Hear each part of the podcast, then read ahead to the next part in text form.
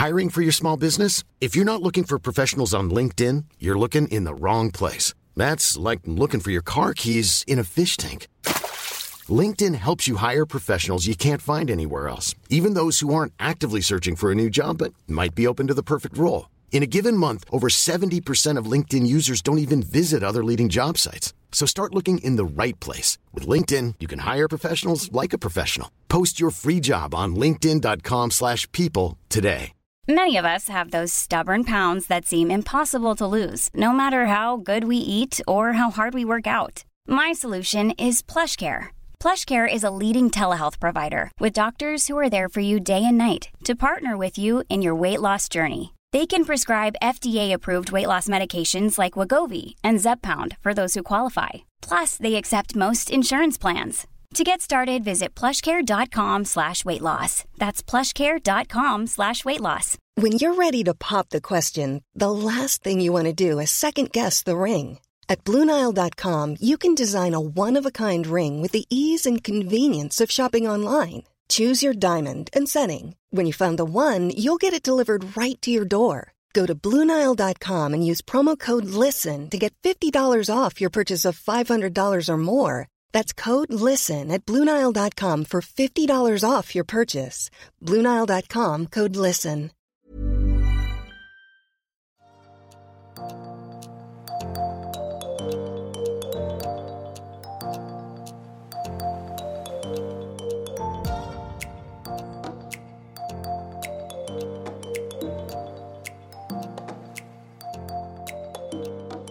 Coming up next on the Liveaboard Sailing Podcast. Yeah, the ICW, it's kind of sad that people have the impression that it's a necessary evil or just, you know, a means to an end. We like the ICW as a destination. Like, there are little towns to see, there are barrier islands with miles and miles of beaches. Like, it's just a really pretty, mellow way to travel. We take our time, we go slow, um, and we have a lot of fun. Welcome to the podcast. I am your host, Annika. On the Liveaboard Sailing podcast, I chat with awesome people who live, work, and travel on their sailboats. My guests share inspiring stories and real life advice about the lifestyle so that you and I can be better prepared for our sailing adventures.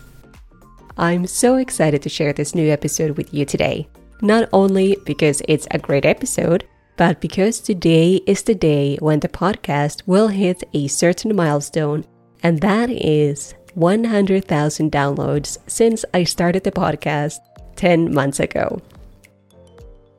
This has been an amazing project, and I hope to continue doing it in the future as well. If you would like to support this podcast project, please consider becoming a Patreon, where you can support the show on a monthly basis in exchange for some extra content, including a clip from today's interview and some behind the scenes updates. And on that note, I would like to give a special thank you to the small group of lovely people who have already signed up for Patreon. Your support really does move the show forward.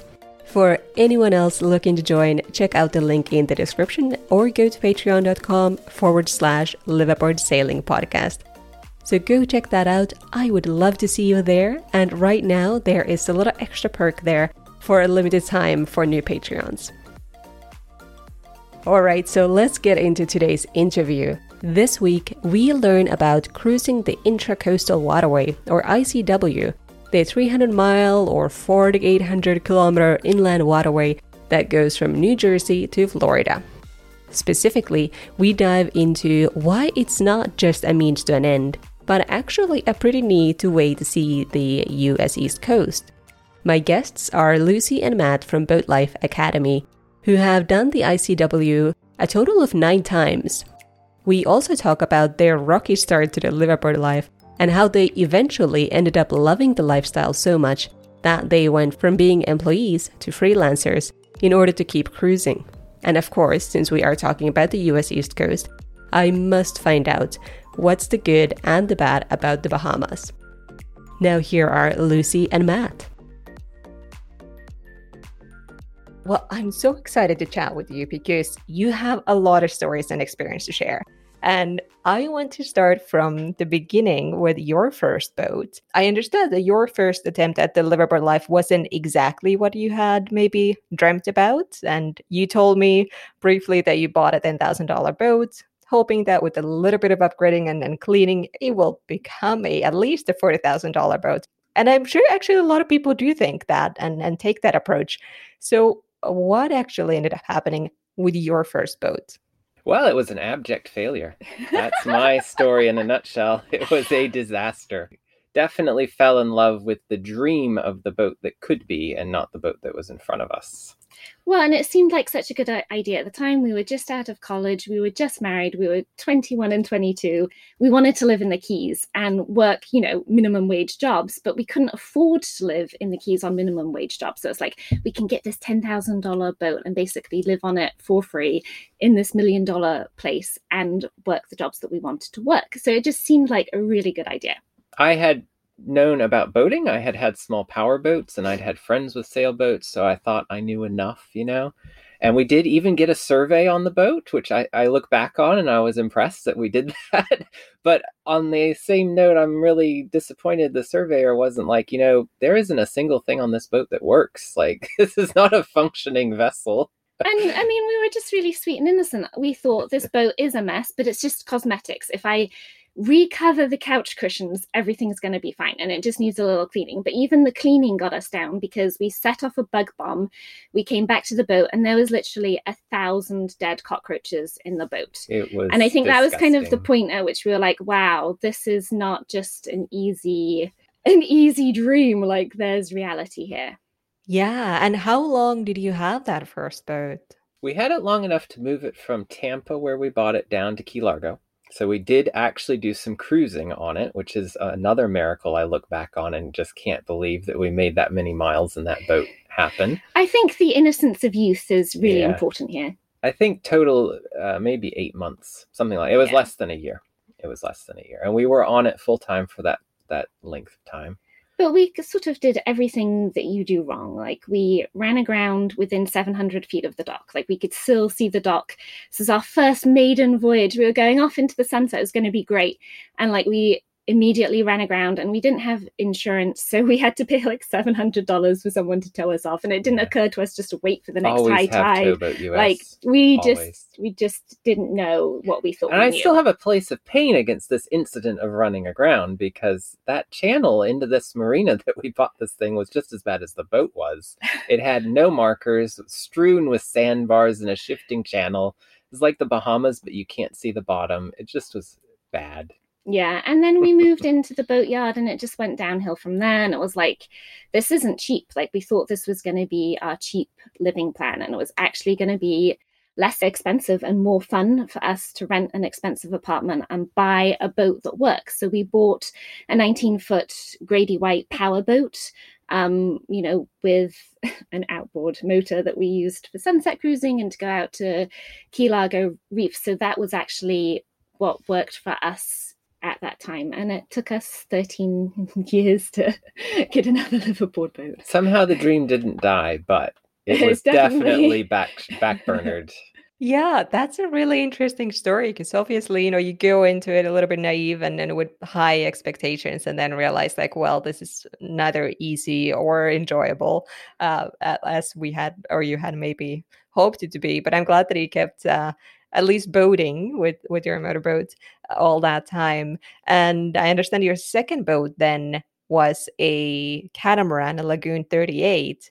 And right now you're on your third boat, which is a monohull. So that's an interesting aspect because a lot of people go the other way once they, you know, they go from monohull to catamaran and stay there.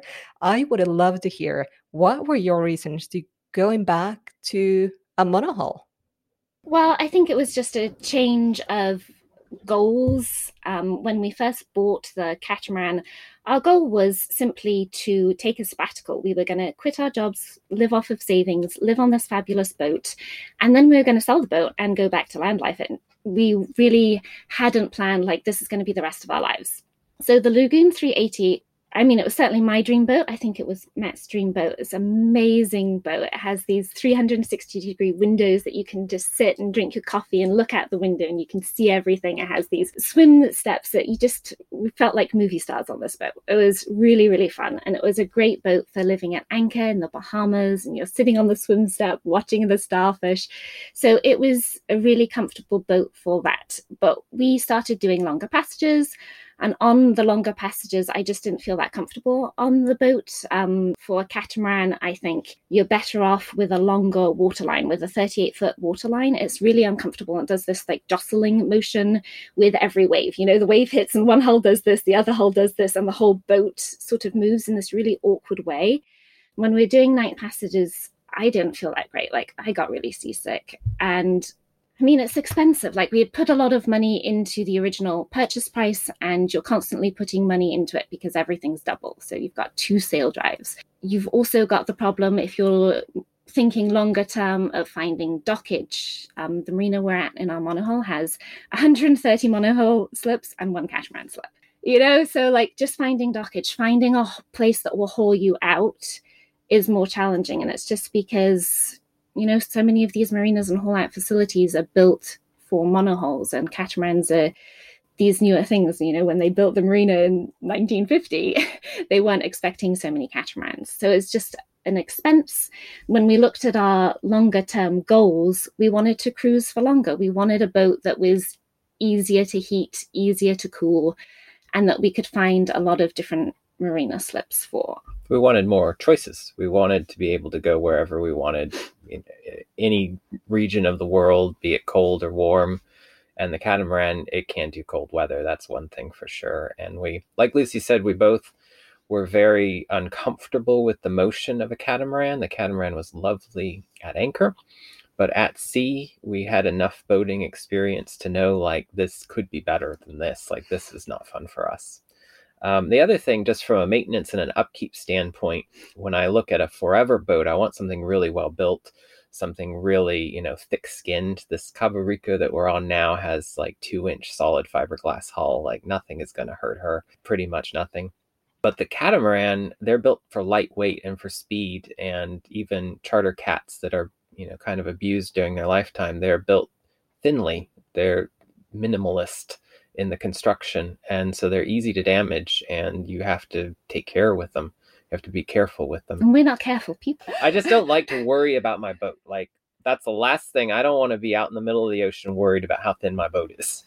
So i'm all about uh, having a robust beefy boat underneath me. It makes me feel more comfortable and uh, the fact that it gives a better ride i like too. And i think for us, more space doesn't equal more comfort. The lagoon had this beautiful living space that looked really good in pictures, but we couldn't watch a two hour movie from the salon because we just weren't comfortable. Like we'd have to get up and walk around. And like I did everything. I changed all of the cushions. We did everything to make it a little bit more comfortable. But just having more space didn't equal more comfort. And we were working at the time on the catamaran as well. And it's like, I can change, you know, we've got this huge extra hull that I can change into an office space. And that didn't work out. That was just as uncomfortable as anything else. So it was like just having more space didn't equal more comfort. And then it, I don't know if it's, oh, I don't like having extra space that I'm not using. So, you know, when we said that the 38 foot the waterline wasn't long enough, well, I wouldn't want to switch up to a 45 foot catamaran because now I'm hauling around all of this extra space that I'm not using. On Independence, which was our catamaran, we had this whole extra hull that we didn't use. It just felt like we had all of this extra space that we weren't using, and we were paying for all of this extra space that we weren't using. So it just felt like a waste and an unnecessary expense. You know, the monohull, we're using 100% of the space, so it just feels it feels more comfortable. And it also, you know, when you're looking at boats, if there's one thing I've learned, it's that you don't buy the boat that fits your budget. You reduce that considerably so you have extra money to play with. And by selling the catamaran, we were able to buy a much less expensive monohull and outfit it in amazing ways. You know, we we redid electronics, we put in the lithium batteries, which we love. We did the the little wood stove and all these little projects to make this boat really our own. um, and do all the little things we wished that the catamaran had but could never afford to make it have. Yeah, so it almost sounds like your first attempt at liveaboard life was, you know, a little bit more short-lived, but your second attempt ended up being that like, no, we want to continue instead of a two-year sabbatical. We want to continue with this lifestyle, and that then led to uh, a different boat. So, uh, can you just briefly tell me what is your boat again? I think you mentioned it's a Cabo Rico, and I've seen photos on Instagram. It looks beautiful.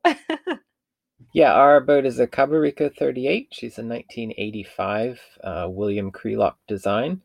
She's small and cozy. Cabo Ricos are known. They were they were semi-custom and built in Costa Rica, and they're just full of you know uh, plantation-grown teak paneling, and the insides are just um, beautiful and lovely, and kind of like a little cabin on the ocean. And we really like yeah, her. She's fun and pretty always been a dream to have a you know a wood paneled cozy cabin that you can have either in tropical destinations or in you know snow. So it's just a really cozy all weather home for us. And there aren't too many cabo ricos in the world. Um, we joined a facebook group of owners before you know while we were shopping while we were picking out what kind of boat we wanted to have and when we got to the point where the catamaran was sold and we had money in our pocket, we're like, we are ready to go find one. I actually put a call out on that group just randomly, hey, you know, we are now in the market. We want a 38. Does anybody thinking about selling? And sure enough, uh, a really nice couple on Chesapeake Bay replied back and said, We aren't on the market yet, but we are looking to sell. This is our price and this is the boat. And the price was right spot on what it should have been and what we were ready to pay. And of all the boats we went and saw, as we saw pretty much every 38 that was for sale at the time, um, it was well kept. Like the teak had been taken care of, and this couple had had restored the boat. But at the same time, the boat was bare bones. It had nothing in the way of cruising gear. It was just used as a weekend retreat on the bay. So it had little use, was in great shape, and was a, a blank canvas for us to outfit the way we wanted to. It was a really, really great find for us. And I think that's one of the nice things about the Chesapeake Bay when you're boat shopping is that there are so many boats that are lightly used and there's a lot less UV damage to them. The you know instead of like Florida boats have a lot more use and UV damage. This is like our boat was perfect. It's kind of hard to believe it's a 1985 boat. Obviously, it's gone downhill. Like we've yes. worn apart the floors by marching back and forth, and Chelsea might have like scratched up the floors a little tiny bit. But we were able to find just such a beautiful boat for our purposes. That's perfect. It sounds like uh, a great find and kind of that perfect uh, thing where it's not in the market yet and you can scoop it up before it gets uh, gets out on Yacht World and all that. So that's amazing. We got really lucky with that one. And she's never given us any problems. You know, we've owned this boat for three years and it's just been a delight. There's never been anything unexpected. We've never really had to curse the previous owners too much. Um, it's That's just true. been it's been a really it's a good choice for us. Yeah, when you buy a boat, the first thing you learn is how evil the previous owners were. Why were they doing this to you? Why why did they do the wiring like that? Why has this happened to you? Um, but on this boat, the, the previous owners were, you know, sort of serial boat owners who have a problem, probably like the rest of us. And they did a really great job of, of keeping, taking care of her. It's been said that you don't really own a boat, you're just temporarily taking care of her. So hopefully we are doing the same for our little Dulcinea. Another reason I wanted to chat with you is that I know you have experience in the ICW on the East Coast, and I am very intrigued by it, but I don't know much about it. I've heard kind of good things and bad things. So, what is your overall experience? Is it a pretty pleasant thing to do, place to be, or a necessary evil, or a bit of a combination of both? I mean, we've done the ICW nine times in various combinations, and I think it's a lot of fun. Yeah, the ICW, it's kind of sad that people have the impression that it's a necessary evil or just, you know, a means to an end. There's an entire flock of snowbirders who commute every season south for the winter and north for the summer and it's just like i-95 to them they they get on the road and they go and that sounds pretty miserable to both of us we like the ICW as a destination. Like there are little towns to see, there are barrier islands with miles and miles of beaches. Like it's just a really pretty, mellow way to travel. We take our time, we go slow, um, and we have a lot of fun. And we don't always do the ICW. Sometimes we hop offshore and skip it. We skip, you know, tons of miles. We do an overnight. We do a three or four night. Um, that's the one thing I like about it the most is there's just choices. You can go in or out. And I don't know if people that don't enjoy the ICW are just on a different time frame. One of our dock mates at our marina came to me and said, "Oh, I hated the ICW," and I was like, "Oh, why?" And she's like, "I wanted to go out to restaurants. I wanted to stop in Charleston, but the people she was with wanted to do it as a delivery, so they got up at 5 a.m., pulled the anchor, drove the boat until 8 p.m., dropped the anchor. She never went to any of the restaurants or saw any cities. She just like driving on the road and pulling over on the highway and thinking that you're exploring America would be a terrible experience for people. So it's like more about how much time you have to spend exploring the different towns and kind of enjoying it. Yeah, that makes sense. I mean, of course, the experience is kind of what you make it. And, you know, the more time you have, the more time you have to take it all in. Um, do you have to take your mask off uh, on any of the sections uh, when you go uh, up or down? No, we've been very lucky that every boat we've owned has been ICW friendly. So both the Catamaran and our Cabo Rico um, have had mass less than 65 and you can get under all the bridges. And um, they've both been fairly shallow draft. Dulcinea is five foot draft, and we've had no problems. And actually, I got a knock on wood, but we have never run aground on the ICW all nine times, except for once at a marina ten feet from the dock when they swore there was water at that dock, but there was not. and that point that we ran aground at the marina, we were in our catamaran and drawing yeah. three and a half feet, and we literally had thrown the line to them, and we're we like, were we're not not moving. so you mentioned that you have also done the sort of coastal hopping route as well. So you've gone done the different routes. I'm curious, what is the time difference? I know the ICW does take quite a bit of time. I think three or four weeks in total if you do it uh, from quite north. Um, what was your experience when you did the sort of the non ICW route? Uh, how long did that take you, or what was your route anyway? Where did you go to? Where? I think every time we've done it, it's just weather dependent. So, one of our ICW trips, one of the first ones, we took the ICW from Virginia down to the Cape Fear River, and we were able to go offshore from Cape Fear, North Carolina, all the way down to Miami. So that was four or five nights at sea. So we only did a very short portion of the ICW on that trip. Other trips, the weather hasn't been that great for hopping offshore, and we just want to keep going. So we've done more of it on the inside. I would say if you are hopping offshore and coming in every night, it's very similar. And I say that because we've kind of loosely buddy boated with a very tall catamaran. And like we saw them in St. Mary's, Georgia, and we were taking the inside route, but they were hopping offshore each night. And three weeks later, we saw them in Beaufort, North Carolina.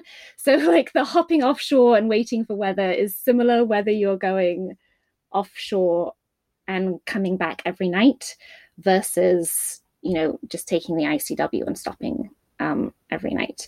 Obviously, if you go offshore the whole way, you're making a lot of time, like that time that we did the offshore hop from Cape Fear all the way down to Miami. You say the thing we that, really skipped a lot of boats. The thing that saves you time is if you're willing to do an overnight. There's a lot of people who just want to do day hops and they go offshore and they go from inlet to inlet. And the geography of the ICW for nearly the entire route of it is such that you can go sail an afternoon and then come in another inlet.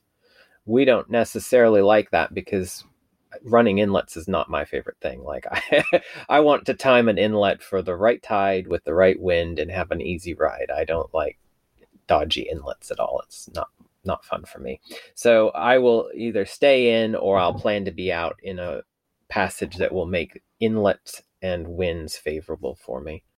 Yeah, well, you actually bring up a good point, which I hadn't thought about before. Of course, you didn't have to commit to the whole length of the ICW. You can always uh, exit uh, at one point exactly. or another. So that's a really good point. Yeah, adds again a lot more flexibility in there.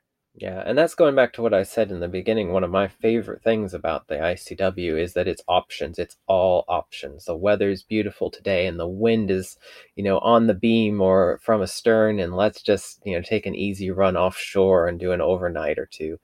Um, or the wind's on the nose and it's gusting to 30 and it's brutal. Let's just hang out in this little town and relax for three or four days, you know, have some pizza, whatever. Priorities. exactly. Yeah, there are some really good pizza places along the ICW. That's funny you mentioned that because I was just going to ask you, do you have any favorite places along the ICW? it sounds like there are some.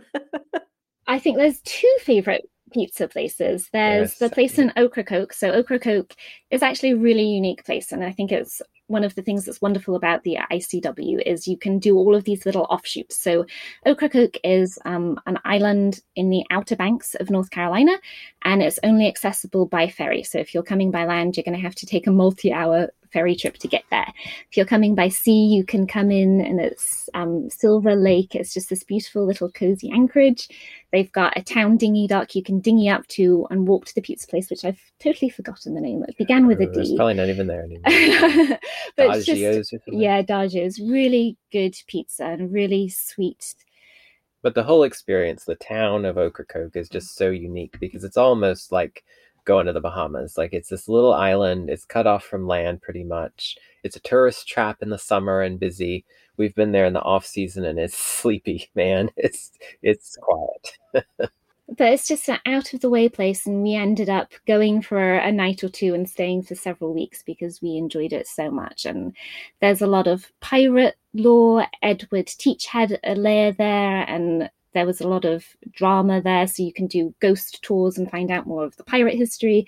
There's actually a cemetery there that is um, under the Crown of England's protection because there was um, some sort of event where a lot of British sailors died and they were buried in the cemetery. So there's actually a tiny little plot of England on Ocracoke, and they even have like their own accent and their own very mm-hmm. unique culture. So, so Ocracoke was a favorite. Yep. What about you, Matt? well, coming from Florida, our first trip north, we, we did it backwards, right? We were in Florida and we came north to get out of Florida.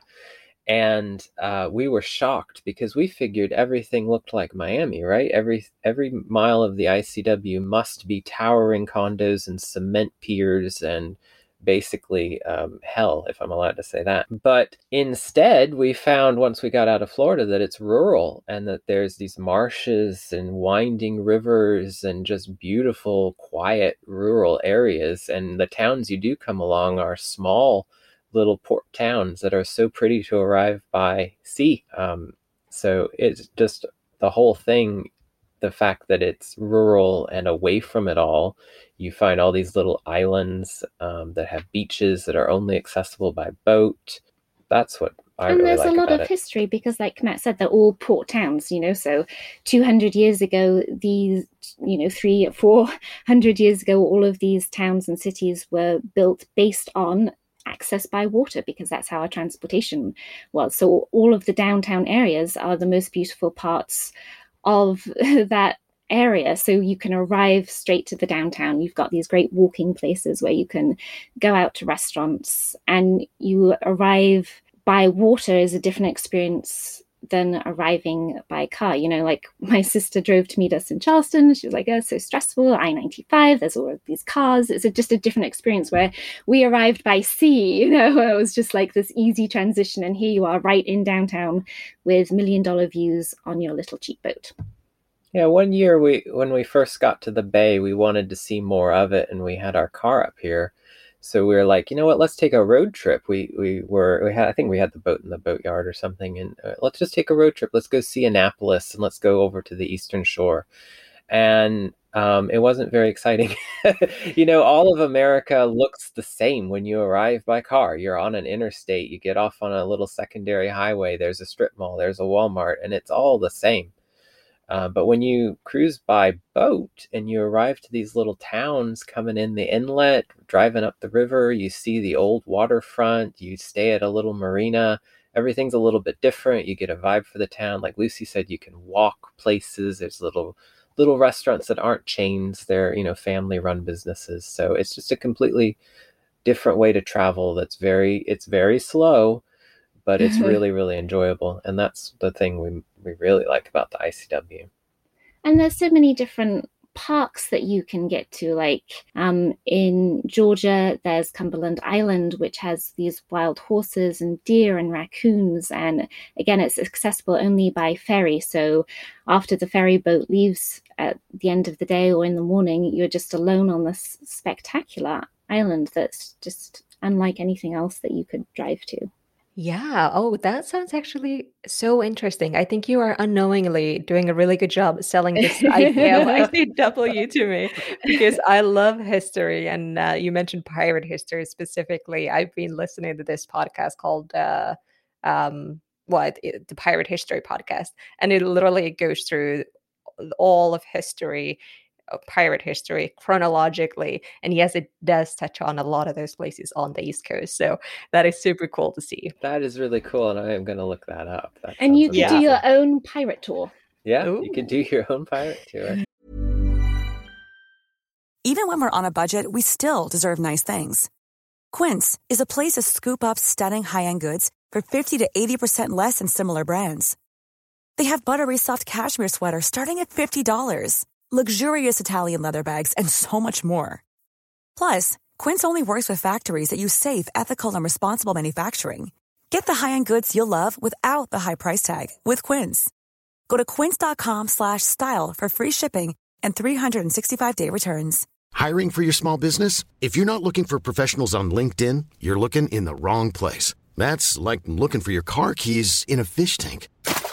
LinkedIn helps you hire professionals you can't find anywhere else, even those who aren't actively searching for a new job but might be open to the perfect role. In a given month, over 70% of LinkedIn users don't even visit other leading job sites. So start looking in the right place. With LinkedIn, you can hire professionals like a professional. Post your free job on linkedin.com slash people today. yeah, the ICW is all about expectations and and you know, right away when we left Florida, my expectations went out the window. Like, this isn't at all what I thought it was going to be. And I think that's what you have to go into it. Just have an open mind and, and be open to whatever happens. You know, you meet some buddy boats and you have fun. You enjoy a little town. Like we went to Ocracoke. We were going to stay one or two nights and we met some friends there, our first real cruising friends we met there, and just hung out for a month or so and just had a ball. You and just have to be open so to much it. Wildlife. Like, there's dolphins and manatees and birds, and it's just a really natural area. It's beautiful. That's very cool to hear. And you, for the last almost a year, uh, you've been in Virginia and kind of uh, in one location for a while. So, why did you choose Virginia as your uh, playground for an extended stay? Well, we'd been coming to the Chesapeake Bay every year for hurricane season. We just prefer to be in the Chesapeake Bay for hurricane season. There's a lot of different hidey holes that you could either anchor out, and there's a lot of boatyards that will haul us um, at a decent cost.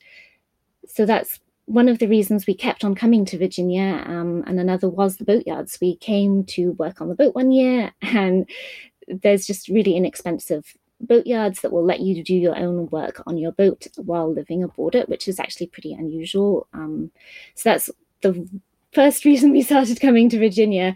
And then we just really wanted a year off of both cruising and remote working at the same time. We just wanted to hang out a little bit more. Um, Virginia's inexpensive. There's so much beautiful cruising to get to. There's so much outdoor recreation. We have a car, we can drive to Shenandoah National Park, we can drive to all of these different hiking trails, or we can just get on the boat and anchor out in a pristine location.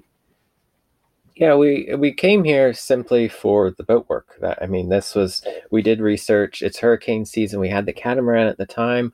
We need a boatyard that will haul a catamaran, allow us to DIY, do your own work, that is affordable and that has availability. And all of those things pointed us to Deltaville, Virginia.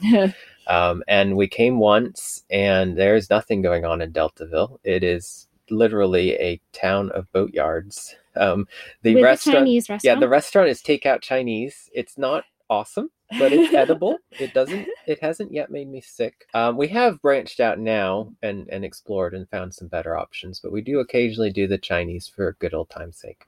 But yeah, eh, we didn't think there was any reason to ever come back here. you know, like, but we sort of you know spent more time on the water here and exploring and finding you know meeting more locals we have friends in the area now and, and we kind of have the inside scoop on the places to go and the places to hang out and for example, we you know it's March right now, and we just take took the week as a little cruise. We went to a little spot called Little Bay. It's uh, basically an uninhabited island in a protected bay with a beautiful anchorage. The beach is one of the most gorgeous beaches that we know of anywhere, and the anchorage is just uh, stunning. There's nothing going on on this island, so Chelsea can run amuck. You know, the only other people that come here are either cruisers stopping by, and there aren't any of those in March, or they're locals who have little power boats and bring their dogs out here to run. Um, so it's just a beautiful little spot. It's not the only one, it's our favorite, but it's not the only one. So Virginia has really been good to us and, and has proven to be just a, a beautiful, fun place to have a sailboat. And there's so many different spots that you can go to within the Chesapeake Bay, and you've kind of got protected sailing because it's a bay, so you can sail from here to the eastern shore. You can, you can go to Onancock or St. Michael's, and everything is just a day hop, you know, so you don't have to think about doing a long passage or being out in bad weather. You can just do a beautiful sail over to the other shore, visit cruising. a different yeah. town. A lot of different towns have dinghy docks for cruises. Yeah. St. Michael's, dog friendly. Is an amazing little town that has a distillery next to a winery next to a brewery and it's all dog friendly and like all and of the, the restaurants have them, yeah. dog menus so the italian place has the lady in the tramp meal with mutt balls for your dog so that's yeah. amazing that's fun everywhere uh, uh, one of the things that we really love traveling north on the icw is finding how many places are just so dog friendly like we are constantly approached about our dog and you know when we had the catamaran we had our last dog, Hastings, was a little cocker spaniel who got a lot of attention. As soon as we got to, you know, the Carolinas, everybody was stopping. Is that a cocker spaniel? Oh my gosh, he's so cute. And they would carry like dog treats. Yeah. like, oh, have a dog treat. And then you're you know, talking to someone you wouldn't have met without the dog, and they're giving us their recommendations for restaurants. So having a dog while cruising has been really, really fun. Yeah, I can see that. Dogs are definitely a great help when socializing, whether you're cruising or not. I find even in my apartment building, I don't talk to any of my neighbors who don't have a dog, but those who have a dog, we chat all the time. Exactly. well, and cruising is different with a dog. You know, we're anchored at this beach, and I, I hate to say it, if we didn't have Chelsea, then we'd probably sit here and look at the beach. But Chelsea does not allow that. Chelsea wants to go to the beach and she's going to make us put the dinghy or the kayak in and go right now. Yeah. Let's go for a run. So we get a lot more of our daily steps in thanks to Chelsea and a lot more uh, feet on land time. It definitely forces us to keep getting off the boat. And I think that keeps us all a lot happier. You know, going back to the ICW, if you're just able to stop at night and not get off the boat, you know, it might be a little bit more boring and you wouldn't necessarily stop at all of the towns and see all of the things. Um, but with the dog, you're forced to get off, and that's been really good for us. Well, you mentioned working there, and I did want to talk a little bit about working because we kind of jumped over this part uh, in your story. So, uh, and correct me if I'm wrong, but you obviously had jobs, sort of normal, regular jobs, and eventually realized that, well, that's not going to fly with your cruising lifestyle and you switched to being freelancers both of you and i'm curious about that switch because it is something that i've been thinking about as well and you know it sounds intimidating and liberating and terrifying and stressful and i'm curious how has that changed for you when you did that changing from being employees to being freelancers and being sort of in charge of your own income essentially? I didn't it wasn't that stressful because we had a two year goal to go on a sabbatical. So 18 months into the sabbatical, it's like we don't want to park the boat and go back to land life. And this was, you know, 2017. So it was pre pandemic. So working remotely was less of a thing than it is now. Um, so we didn't want to go back to driving to work every day but we still had fudge factor because we had you know that six months of money saved and left so it's like look let's try and do some freelancing if we can make it work and make income within the next six months, we'll do it. And if not, you know, we'll have to come up with a different plan. So we kind of had that fudge factor and we were just able to make it work. Like it, it kind of happened immediately for me. I was able to go to work as an online teacher and I immediately had, you know, all of the work that I wanted. Yeah, we were lucky enough to meet during our first few uh, years of cruising quite a few younger cruisers who were working full time while traveling. And I think that was a little bit inspirational for us. And one of the reasons we thought, oh, we could actually make this happen. It will take a lot of hard work and finding something we can do by freelancing. Uh, but it's an attainable goal that people are out here doing. And that was eye opening for us both, I think. Lucy was able to do the teaching.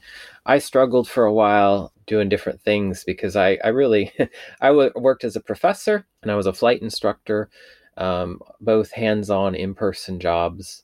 And I didn't want to go back to that. I didn't really want to teach online anymore. And so I, I looked into my past that you know i did photography i did writing i did all of these different things so i kind of played around um, with different freelancing platforms and taking on different projects um, and it took me uh, probably two years before I was really able to land into a niche that worked for me, which was writing uh, web content and articles. Yeah, well, that's really interesting to hear. And, and thank you for sharing your story because it's always good to hear these different uh, experiences that people have had switching from being employees to being freelancers and then making it work. And, you know, even though it's not immediately obvious, but you had a good strategy, though, to have that six month sort of test period to see how it all gets going. So that that's uh, that's a good idea uh, for sure for anyone to try. And I think that if you're a cruiser or you're a person that's interested in cruising, you're already self sufficient and sort of you're able to plan out your own day and your own plans. So that crosses over into freelancing. Like you're able to be self motivated and figure out your own problems and get on with the job at hand, you know, instead of just being an employee. And when you're cruising, you kind of have to get on with it and plan your own day. So I think that the two go together really well. Yeah, for sure. Well, we've talked a lot about the East Coast US, uh, but and you briefly mentioned Bahamas, and I want to zero in on that for a little bit because um, I think it sounds like such a fascinating sailing destination. Do you have your favorite things about the Bahamas? What do you love about Bahamas? And maybe as a contrast, what do you don't like? Is there anything you don't like about the Bahamas? Well, the Bahamas had been a dream for me since our very first cruising boat. Like when I was in high school living in the Keys, I had friends who would hop in their power boats and go over to the Bahamas for a few weeks every summer uh, I didn't have that luxury, you know, that that's how they had grown up. So I was hearing stories about Staniel Cay and all these places uh, that just sounded so exotic and so amazing and were just right over the horizon. If we could just get a nice enough boat, we could get there. So when we finally did get there many, many years later in the catamaran, it was just amazing.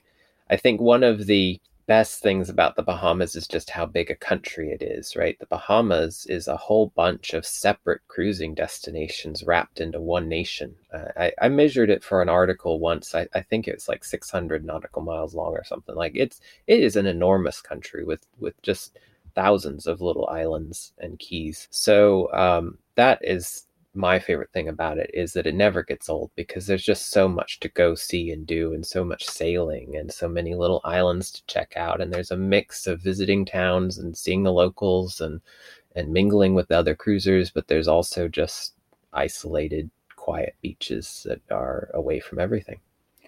Well and it's like it had been a dream for over a decade and you look at pictures of the Bahamas and it's like you want it to be as amazing as you think it is in your mind and it's like is it even possible that it could be as amazing as I've built it up to be? And it's like as soon as we crossed we were coming into Bimini and you're in 50 foot water and you can see the bottom. At 30 feet you can start counting the starfish. Like it's like almost unbelievable that it could be as amazing as we'd worked it up in our minds. And it was just, it's an amazingly beautiful country, and the water is swimming pool clear. You can cross the banks and count the ripples of sand underneath your boat. And it seems like, wow, that must be three feet away, but you know, it's 10, 20, 30 feet um, down to the seafloor. It's just incredibly beautiful. Yeah, it sounds like exactly what I've seen online, but it can't be that perfect. Surely there's plastic crap on the beaches or I don't know, give me something. So what's the downside to the So there's definitely plastic crap. I think Yeah, the beach. Some beaches can be pretty pretty full of. Uh, since you specifically mentioned that one, we will agree with you. Yes, some beaches have a lot of uh, flotsam, you know, trash on them. But I think for us and for other cruisers, the hardest thing is the weather. You know, we're in Virginia and we're getting, you know, a 40 knot storm and it's windy and it's cold. Well, that storm goes all the way down the East Coast and into the Bahamas. So they're also getting this kind of miserable weather and it's harder to find all around protection because you know, the west is completely exposed on most islands. So if you're getting a west wind, you're unprotected and you've got a serious swell, and there's this horrible thing called wraparound swell that comes around from the ocean into your sweet little anchorage and it rocks the boat, and you start to feel seasick at anchor. So enduring cold fronts and dealing with weather that's less than perfect, I think, is a definite Yeah, and there's a constant thing to that. It's like you, you can't just tune out and enjoy it. You're always looking at the horizon. Well, it's beautiful now, but in two days, we're going to have a squall line and gusts to 40 and winds from the northwest for three days. What are we going to do? Where are well, we where are going we to going to go? be? Yeah, how, how are we going to anchor for that? Where's the best protection? So there's a there is a almost tiring, I want to say, you know, perpetual planning to being out there and and really enjoying it. Um, the last thing you want to do is is not pay attention and just enjoy the moment because uh, you don't want to be caught by surprise by that. The other downside that I want to mention is that it's um, it can be crowded. the The Bahamas are very accessible. They're near the U.S. It is you know one day away for somebody with a go fast boat or a big motor yacht from Miami to get to the Exumas. So it's it can be a place where popular anchorages get really really crowded with a whole mix of boats and a lot of people and it's not locals you know it's, it's just a busy busy anchorage full of boats and that's not exactly what you imagine from the instagram pictures right so that gets me down sometimes i, I struggle to try to find the, the anchorages that are a little more quiet and a little further away from the crowds We can be loners and, Yes. we- you know, we want the whole country to ourselves. Yeah, the what's other- wrong with that? and when you do find a protected anchorage, everybody else has had the same idea. So now you're sometimes you're up all night watching the other boats in a windstorm. So it's just hard to find good protection in cold fronts.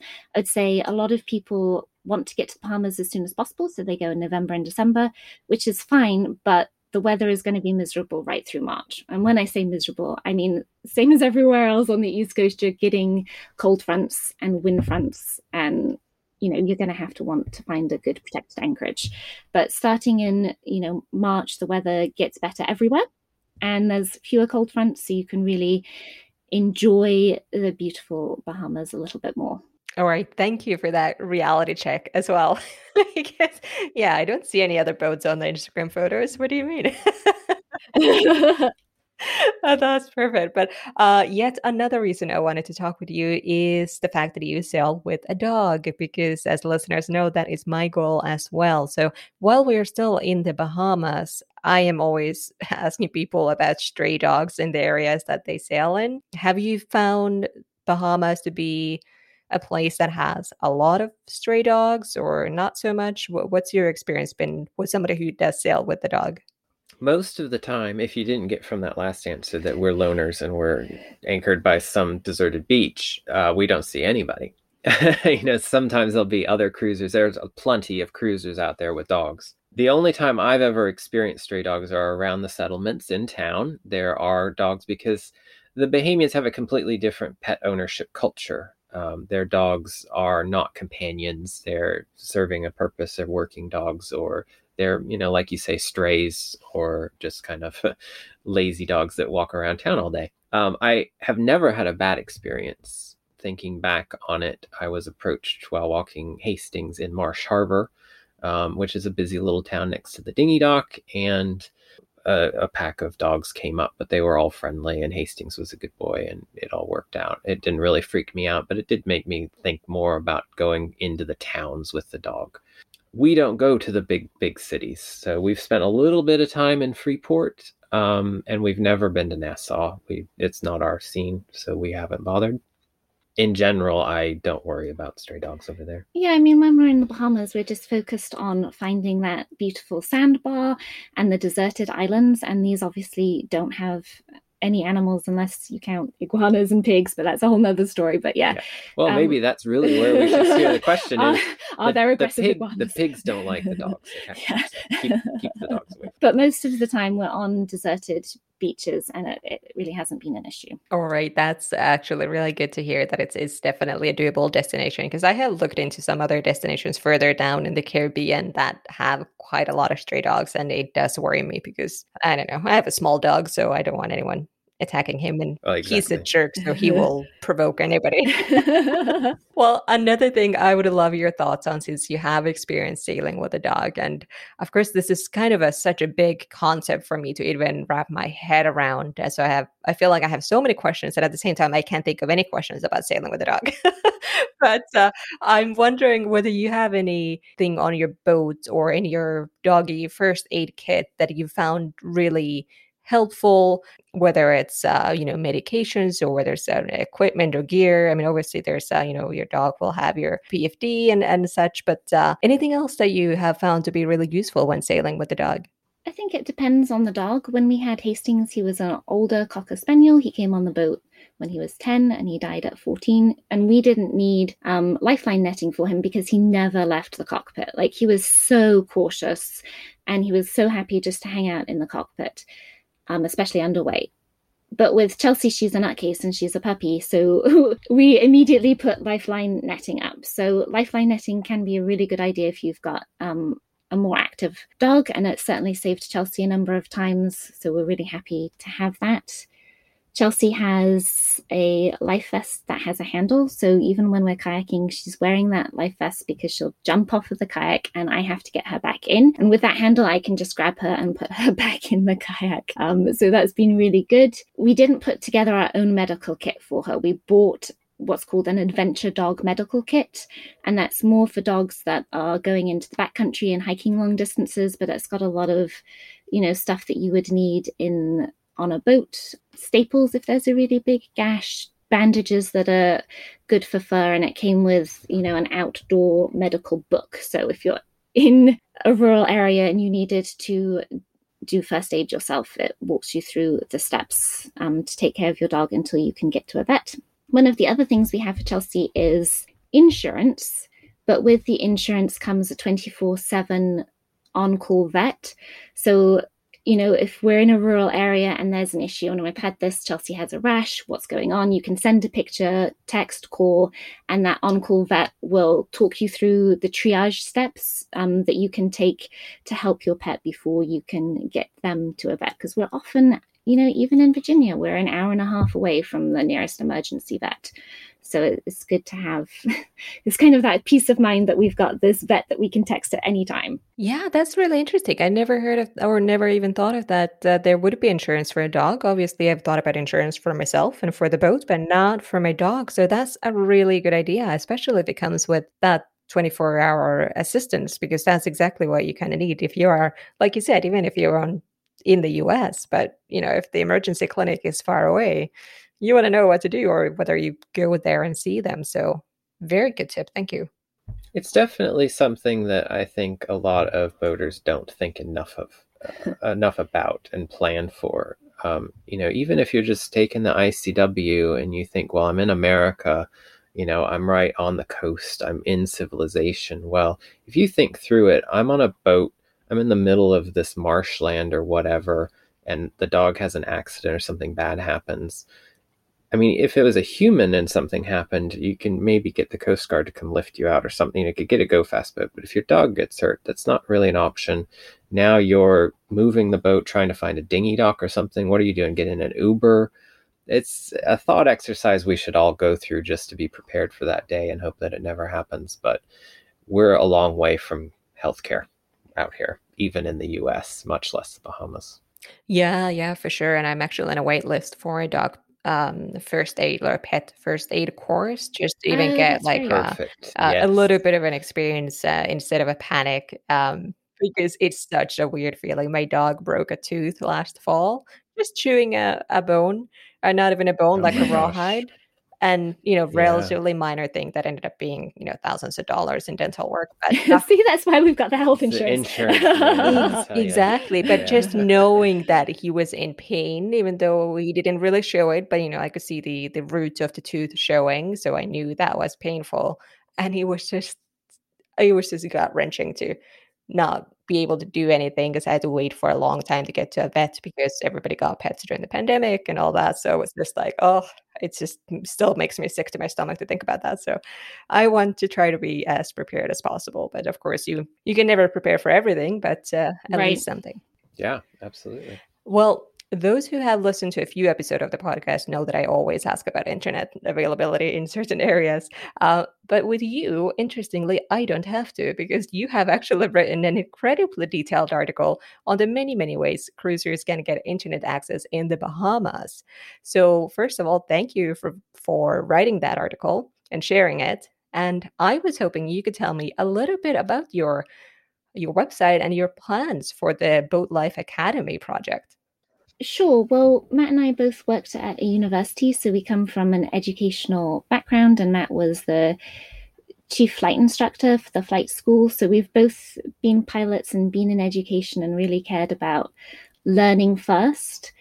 When we became cruisers, you know, we've had boats all our lives together, but we really didn't know what we didn't know. Um, so with Boat Life Academy, we're writing different courses to help new cruisers envision what life is going to be like, but also give them confidence to go cruising and have it be fun instead of a stressful, frustrating experience. So, you know, we're writing courses that teach people how to anchor, cruise the ICW, provisioning, getting internet, buying your first boat, you know, just basic questions to give people confidence to go cruising. Yeah, I think part of the inspiration was meeting a lot of new cruisers. There's a lot of people buying boats. Uh, the pandemic spurred it. Uh, all the YouTube channels that are so popular now spurred it. There's a lot of reasons for it, but there are a lot of people who are now on cruising boats traveling around who would never have been doing that five years ago um, when we were doing it. It's it's kind of a different um, cohort of people that are out here. Um, but even still, no matter who you are and no matter how much experience you have, the first year of living aboard full time and the first year of cruising is stressful and it's a, a huge learning curve. I know that's been overstated, but it's true. Um, it, it it gets a lot easier after that first year is over and after you figured some stuff out. So our goal with the website is simply to make that first year more accessible and easier and more fun. We want to take a little bit of that stress off people's plates by giving them a little foundational knowledge. Lucy mentioned we met when we were getting our pilot's licenses, and we came from this e- educational background of having a foundation of knowledge that was pretty well rounded, that talked about the systems of, in this case, the boat that you're driving or the plane you're flying or whatever, and, and what makes it tick. Why does it do that? Why is it wired like that? How does the engine work its you know basic function so we had this this foundational level of knowledge that made us feel better about learning all the little stuff that is really missing in boating we think so we're hoping to make up for that little problem Yeah, I think you are definitely already doing it because I was browsing the website and just reading that article uh, specifically on the internet access in the Bahamas. I was like, okay, it feels doable. it's no longer this black box in my mind like i don't know if there's even is internet how would i ever get internet there? Uh, and just reading that it's like okay not only is there like one option but you laid out like all the different possible ways uh, and it just made me feel a lot better about about you know possibly doing that one day well Well, thank the you for saying that that makes us feel better about the whole project I was just going to say the funny thing is it's almost better and cheaper internet access in the Yeah, Bahamas we were because you can use cell data and it's super fast. And one of the technologies is a newer technology, you know, the Aliv. They've put up new cell phone towers, um, so it's almost it's easier and cheaper than America. Yeah, that's really interesting. Well, I look forward to more articles, and there are already more articles on the website, and I look uh, forward to more courses and all the content because it's been really good. Awesome. But thank you so much for chatting with me today. You have given so many good tips for cruising on the on the ICW with the dogs and, and so many other things. So thank you for sharing all that advice with me today. Well, thank you so much for having us, and we hope to lure you to the Chesapeake Bay. And there you have it. I've linked the Boat Life Academy website and Lucy and Matt's Instagram account in the description. Check them out for some good cruiser knowledge. Thank you so much for tuning in again this week. I am so glad that you are part of this 100,000 downloads milestone episode. I mentioned Patreon at the top of the episode, and another and completely free way to support the show is to leave a review on Apple Podcasts or wherever you listen. Although, if you are a Spotify user, you can't leave a written review, but you can rate the show, and I would appreciate it so, so much if you did that. When a podcast has ratings and reviews, it will be suggested to more podcast listeners, and I would love your help in growing the show. Okay, that is all for this week. Thank you for listening, and I'll see you next week with more sailing stories.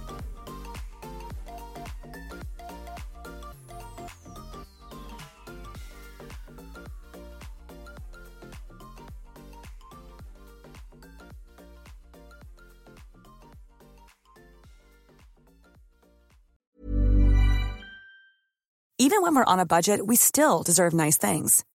Quince is a place to scoop up stunning high-end goods for 50 to 80% less than similar brands. They have buttery soft cashmere sweaters starting at $50, luxurious Italian leather bags, and so much more. Plus, Quince only works with factories that use safe, ethical, and responsible manufacturing. Get the high-end goods you'll love without the high price tag with Quince.